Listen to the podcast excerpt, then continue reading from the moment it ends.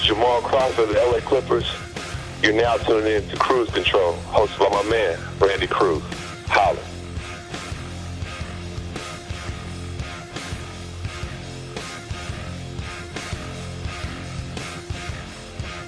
Welcome to another edition of the Cruise Control Podcast here on iTunes and SoundCloud.com. I am joined by Mr. John Karalis from RedsArmy.com. You can follow him on Twitter at RedsArmy underscore John. And he is also the host of the Locked On Celtics podcast. John, what's up, my man? How you doing? Oh man, doing great, doing great, and getting ready for this basketball season to start up in about a month and a half. All right, I know. I know NBA starts in in, in a, uh, a month and a half, but football also starts this weekend. How are you excited for your Patriots, man? it's funny. I'm a Patriots fan, so my season doesn't start until week five because Brady's out. Uh, this on that deflate gate stuff. So, but I won't turn this into a, a rant on that. But yeah, I'm looking forward to, to him tearing the league up when he comes back. Oh yeah, definitely, man. You know, me me living in New York, a lot of people tell me, uh, you know, there's no rule that you can't have one or two teams uh, to, to to be your favorite. But for me, I've always been a, a, a, Viking fan and a Patriot fan, and me living in New York, people people kind of hate me for that because they they tell me, how can you live in New York and be a Patriot fan? I'm like, well, you guys just don't have Tom Brady. right. You just got good taste, man. That's all it is. Exactly, man. But um, first of all, always great to have you on, John Karalis. He's on Twitter at Reds Army underscore John for RedsArmy.com. He is the host of the Locked On Celtics podcast.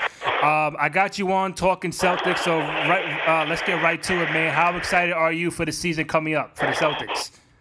Uh, I'm really excited. I, you know, with, with the Celtics getting Horford, and uh, I think that's a big, huge improvement. It's a big upgrade in their starting lineup uh, over Jared Sullinger. I think that other guys on this team are going to improve. I'm looking forward to that. And I think Brad Stevens is uh, has an opportunity to do uh, a lot of cool things with this with these guys that he's got. And uh, I think the Celtics to be a pretty good team. Now you mentioned Al Horford. He was like your your your main top free agent that you got. Uh, I know Boston was in the mix or trying to be in the mix for Jimmy Butler and Kevin Love and Cousins and and Khris Middleton from Milwaukee, but you ended up with Al Horford. How how important was it for you to get not only a big free agent but to get a guy like um, Al Horford on your roster? I think two things. First of all, getting that big free agent was big because it dispels this myth that the Celtics don't get big free agents. Uh, that's something that kind of permeates the discussion in Boston. They, they like to say that, or they liked to say that past tense before this, but it was always a, a myth because the Celtics never really pursued any big time free agents. They always got guys via trade. They they got their first big three with Bird, McHale, and Parish through trades in the draft. They got the second big three through trades and the draft, and they never really had to pursue big time free agents. So now that they were in the mix for one, and they finally had the money and the situation to do it, they got one, and so that was that was big just from a myth busting sort of perspective. From a team perspective, it's really really huge because he does a lot of the things that Jared Sullinger couldn't do, and it's real key because he's much better in the pick and roll. He becomes easily the Celtics' best pick and roll, pick and pop player. And now you put him out on a lineup with a bunch of shooters. Uh, Avery Bradley is a threat from three. It's not like he's a knockdown killer from three, but he's a threat. Jae Crowder is a guy you have to respect from three. Kelly Olynyk, once he's back and healthy from the shoulder surgery, I don't know if people remember, but there was a stretch in December and January last year where he was shooting up over 40% from three. He can he can fill it up. He's a threat from downtown. So you put those three guys in the perimeter, and you run Isaiah Thomas and Al Horford pick and roll, pick and pop. Horford is a big guy, so he can shoot over the top of people. He can put the ball on the floor and get to the rim. Just opens the whole offense up.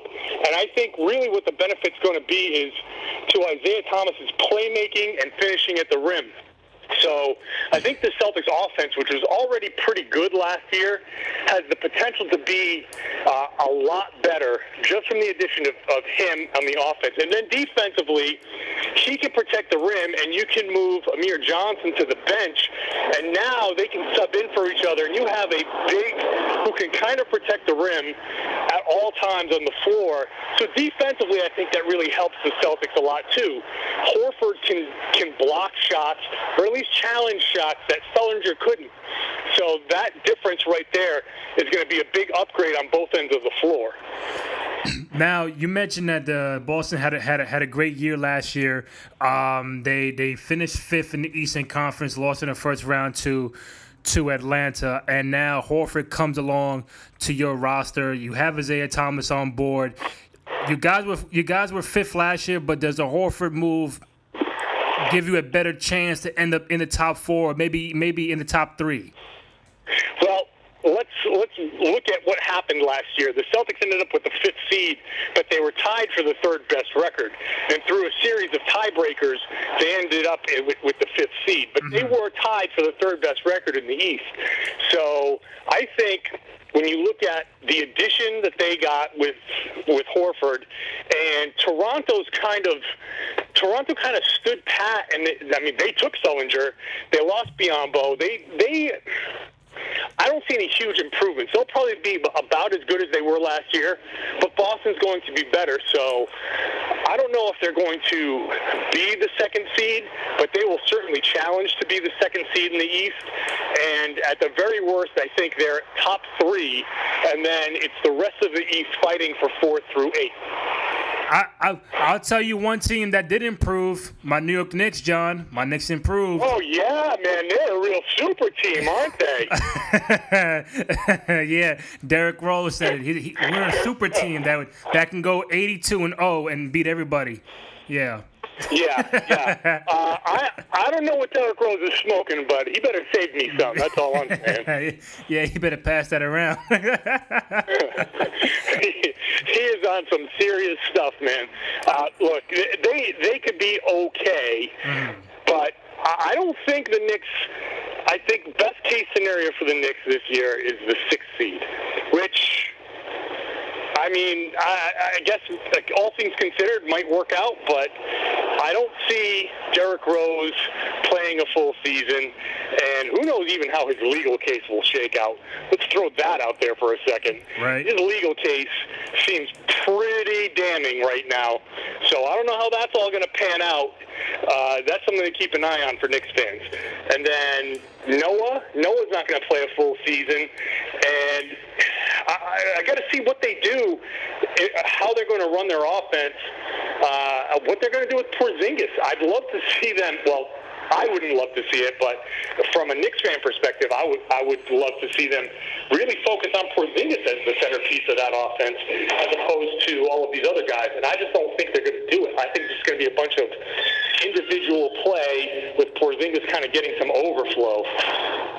But yeah, I, I, do agree with you. The fact that Derrick Rose, uh, hopefully he'll he'll play 65, 70 games, or even with the whole legal case, he, he does not miss any part of the season.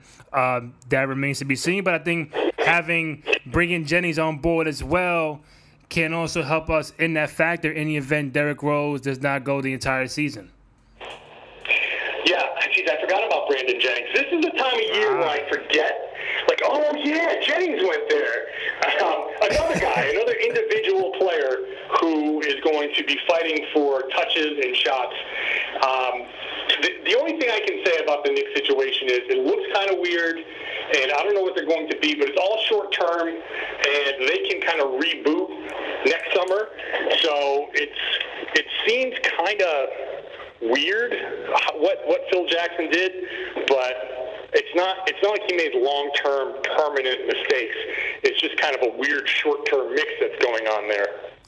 Oh yeah, I mean, listen. As long as they make the playoffs, if we're anywhere in in the top five, I, will be I'll be happy. I'll be shocked. But you know, you had them going six. I might have them. you know, for them to get for them to crack the top four, everything has to play well. They all got to be be healthy. They all got to play magnificent basketball. Um, can it can it get there? I, I mean, it, uh, I don't doubt it, but you got to leap over what the, the the Raptors and the Pacers. You guys. Um, you know, I, I don't think Miami's going to be there in the mix because D Wade left. Um, Atlanta is going to be in the mix with, with they added Dwight Howard.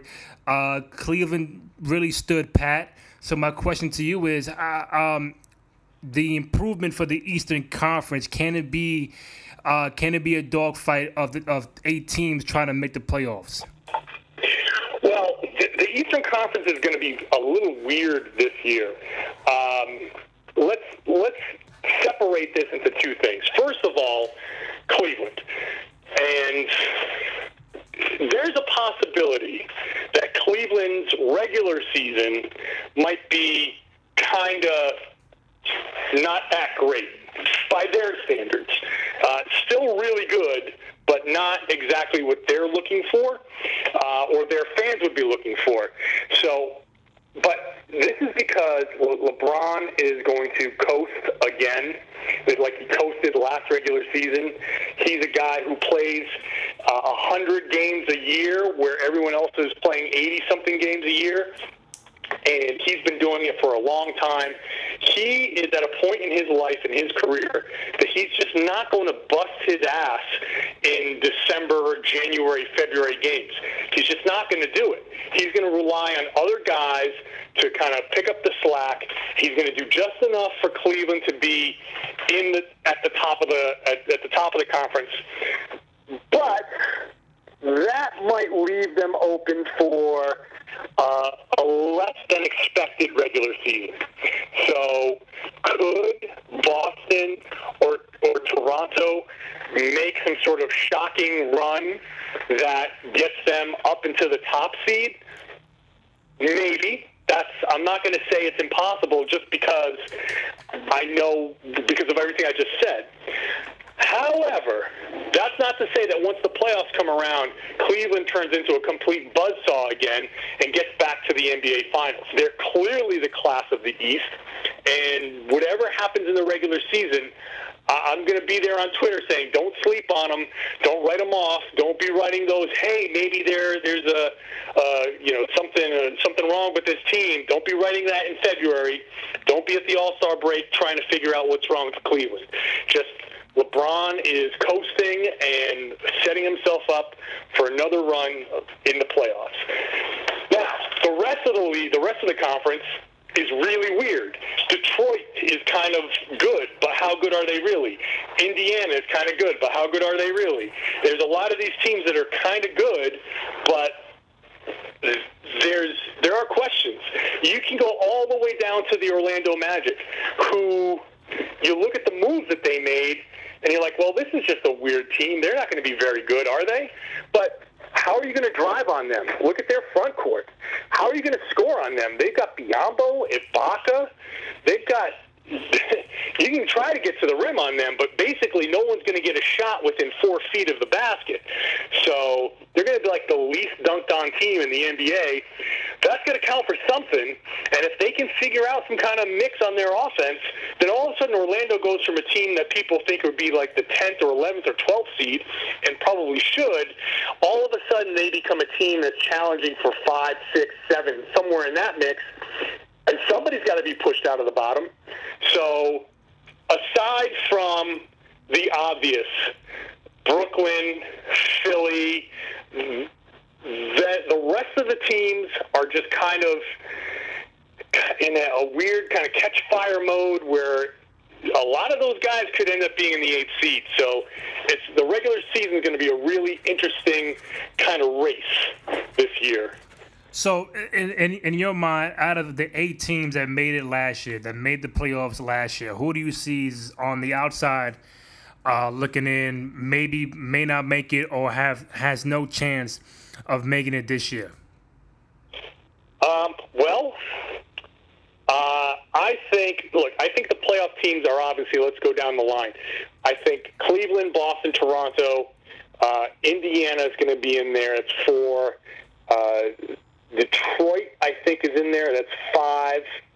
Um, let's see here. Um, I'm not. I'm not sold on What about uh, Atlanta? Atlanta's in there. So that's six. There, okay, so that's six. Um, Miami. Uh, No, you can't put Miami. You, you can't put Miami over New York. Who who, who does Miami got? No. I'm, I'm like. I'm, I'm thinking of teams from last year that Oh, Charlotte, might Charlotte. Be, might be out. You know what I mean? Charlotte. So New, New York. I'll put New York in there. So what's that? Am I at seven? You're at seven, and also Charlotte made it last year. Yeah. Um, God, losing Lin was a big deal. Losing Al Jefferson, not as much, but still a, a, a big loss for them.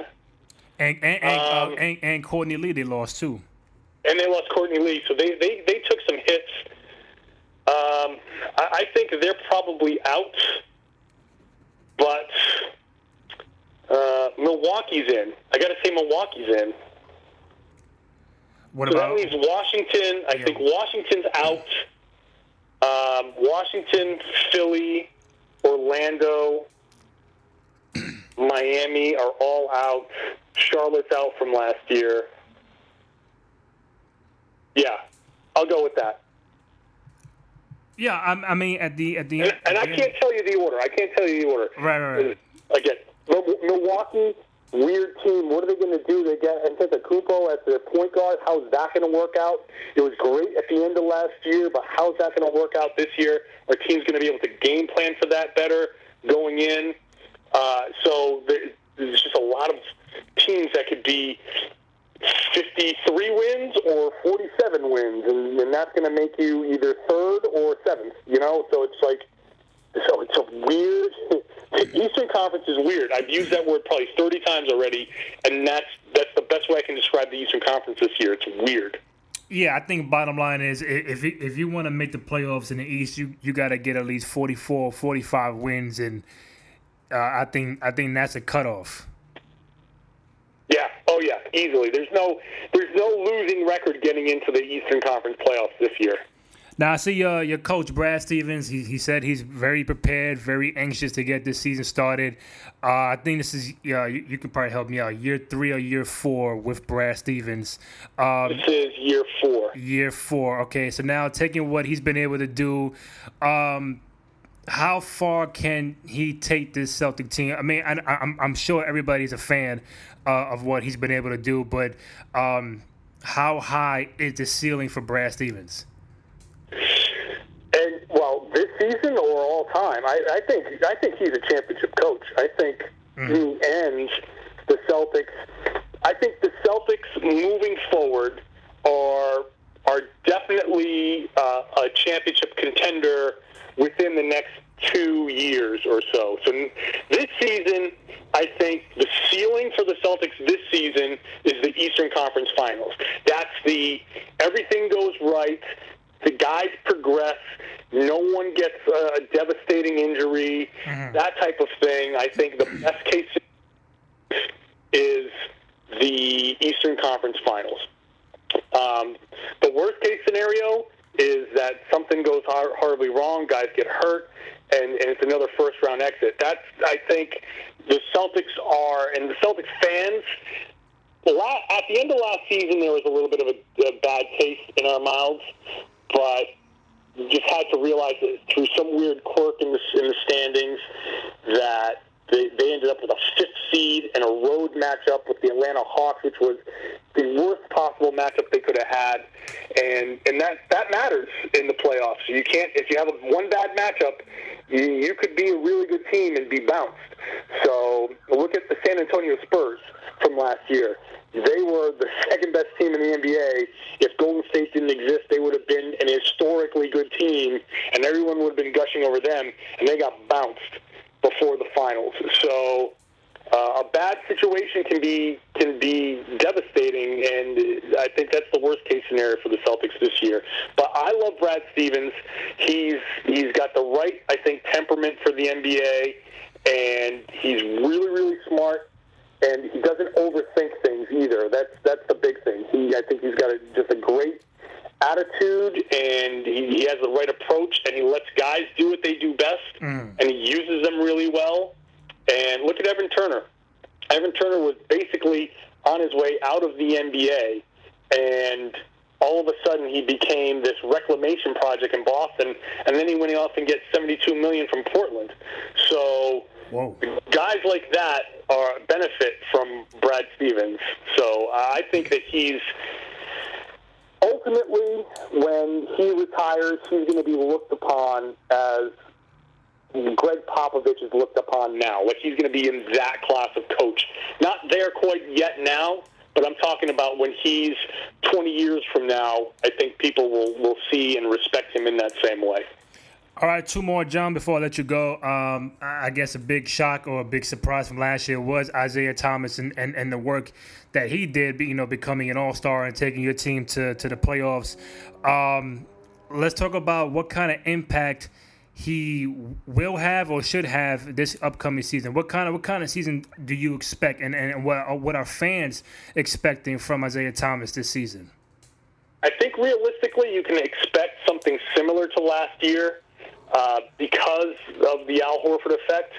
Uh, simply, he's going to have more space to operate. So, a lot of the drives he's going to have will be he'll be able to finish those, and he'll hopefully. I think this is, might be a little more optimistic than realistic, but the hope is that with all of this space to work, that he'll be able to take some more efficient shots, more clean shots, and his efficiency will go up a little bit. That's the one thing I'd really like him to clean up is his efficiency. And so, if he can raise his three-point percentage a little bit and finish at the rim a little bit more, uh, a little bit higher percentage, rather than just get to the line, uh, I think that we can see maybe a slight uptick in his scoring, and I think we can see a little more on the assist side because of all the space that he'll get. Guys will overreact, defenses will overreact, and he'll have an opportunity to dish uh, a little bit more. So I think he's going to be another one of those guys that's uh, in the mix for the All Star team uh, on the uh, you know on the reserve side. Uh, uh, last one I got for you. Um, Boston is in. Uh, I don't know. I don't know if you know, but Boston plays this team called New York on Christmas Day um, in the Garden. So my thing is, who do you have winning in the Garden on Christmas Day? Let me. Your Celtics or is it my Knicks? hmm. Let's see where I'm going to go with this. I think, I honestly think that the Celtics defense will will really be able to limit the Knicks. Uh, and I just I just think the Knicks are too individual basketball heavy. That Rose and Melo and Jennings and all those guys, they're, they're not real passers. So I don't think that's going to beat the Celtics. I think they're going to go a lot of one-on-one, and that's going to be a real problem for them. Celtics going to be a really good defensive team. They were like top, I want to say top three or four defensively last year, and they could be better. So I think I got the Celtics on Christmas. Uh, if, if everything goes according to plan, I got the Celtics uh, on Christmas by like ten. Okay. I mean, of course, I would say New York. You know, you know, you know, Christmas game, twelve o'clock. You know, you guys coming in from a long flight from Boston, so that, that might hurt you.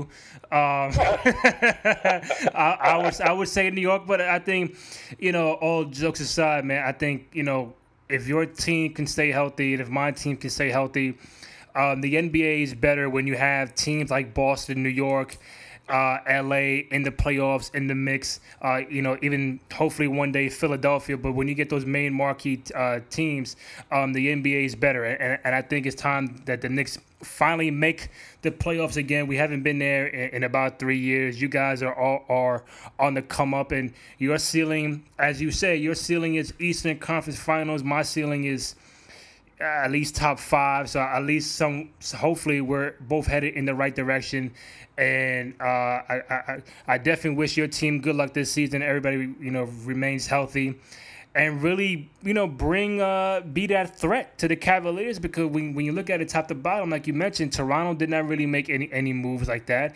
Um, Indiana improved, but um, are they going to go from first round to conference finals in one year? We don't know, but I think you guys might be the biggest test to the Cavaliers. Well, let's hope so. And I think you're right. I'd love to see the Knicks. I love a good Celtics Knicks rivalry. I love them both being good at the same time. So that that will definitely make things more fun. But uh, you know, we'll see how it goes. But I'm I'm hoping the Celtics can live up to the hype. Oh yeah, definitely. Anytime Boston and New York plays, it's always great because you know just to refresh your memory, we beat you guys in the playoffs back in 2013. So yeah, there you go, first yeah. round. Keep keep hanging on to that memory. um, John Karalis, RedsArmy.com. Check him out on Twitter. Let me let me let me get it right. Uh, at Reds Army underscore John. You are the host of the Locked On Celtics podcast. Let people know when they can hear it and what uh, avenues they can hear it from. Well, you just all you got to do is search for Locked On Celtics, basically anywhere you get podcasts, because we're we're on everything: iTunes, Google Play, mm. Stitcher, wherever it is. Tune in, we're there. Uh, right now, we're going twice a week, uh, posting on Tuesdays and Thursdays. But uh, as we get closer to the season, we're going to be on daily. We do daily podcasts, uh, about half an hour or so a piece. And uh, as the season moves on, we're going to be doing post game recaps, you know, pre game previews, uh, stuff like that. So it's going to be a lot of fun. How far do you have the Patriots going? Uh, Super Bowl chance. I always got them being Super Bowl chance. Come on, man. Super Bowl or bust, Super Bowl right? chance until Brady hangs them up, and then you know, then I don't want to think about then. I mean, football should be great. Starts starts tomorrow. Well, I'm, I'm gonna say today. Cause I'm probably put it up tomorrow, anyway. But uh, yeah, good luck to the Patriots and good luck to the Celtics, man. All right, thanks a lot. All right, man. No problem. Thank you.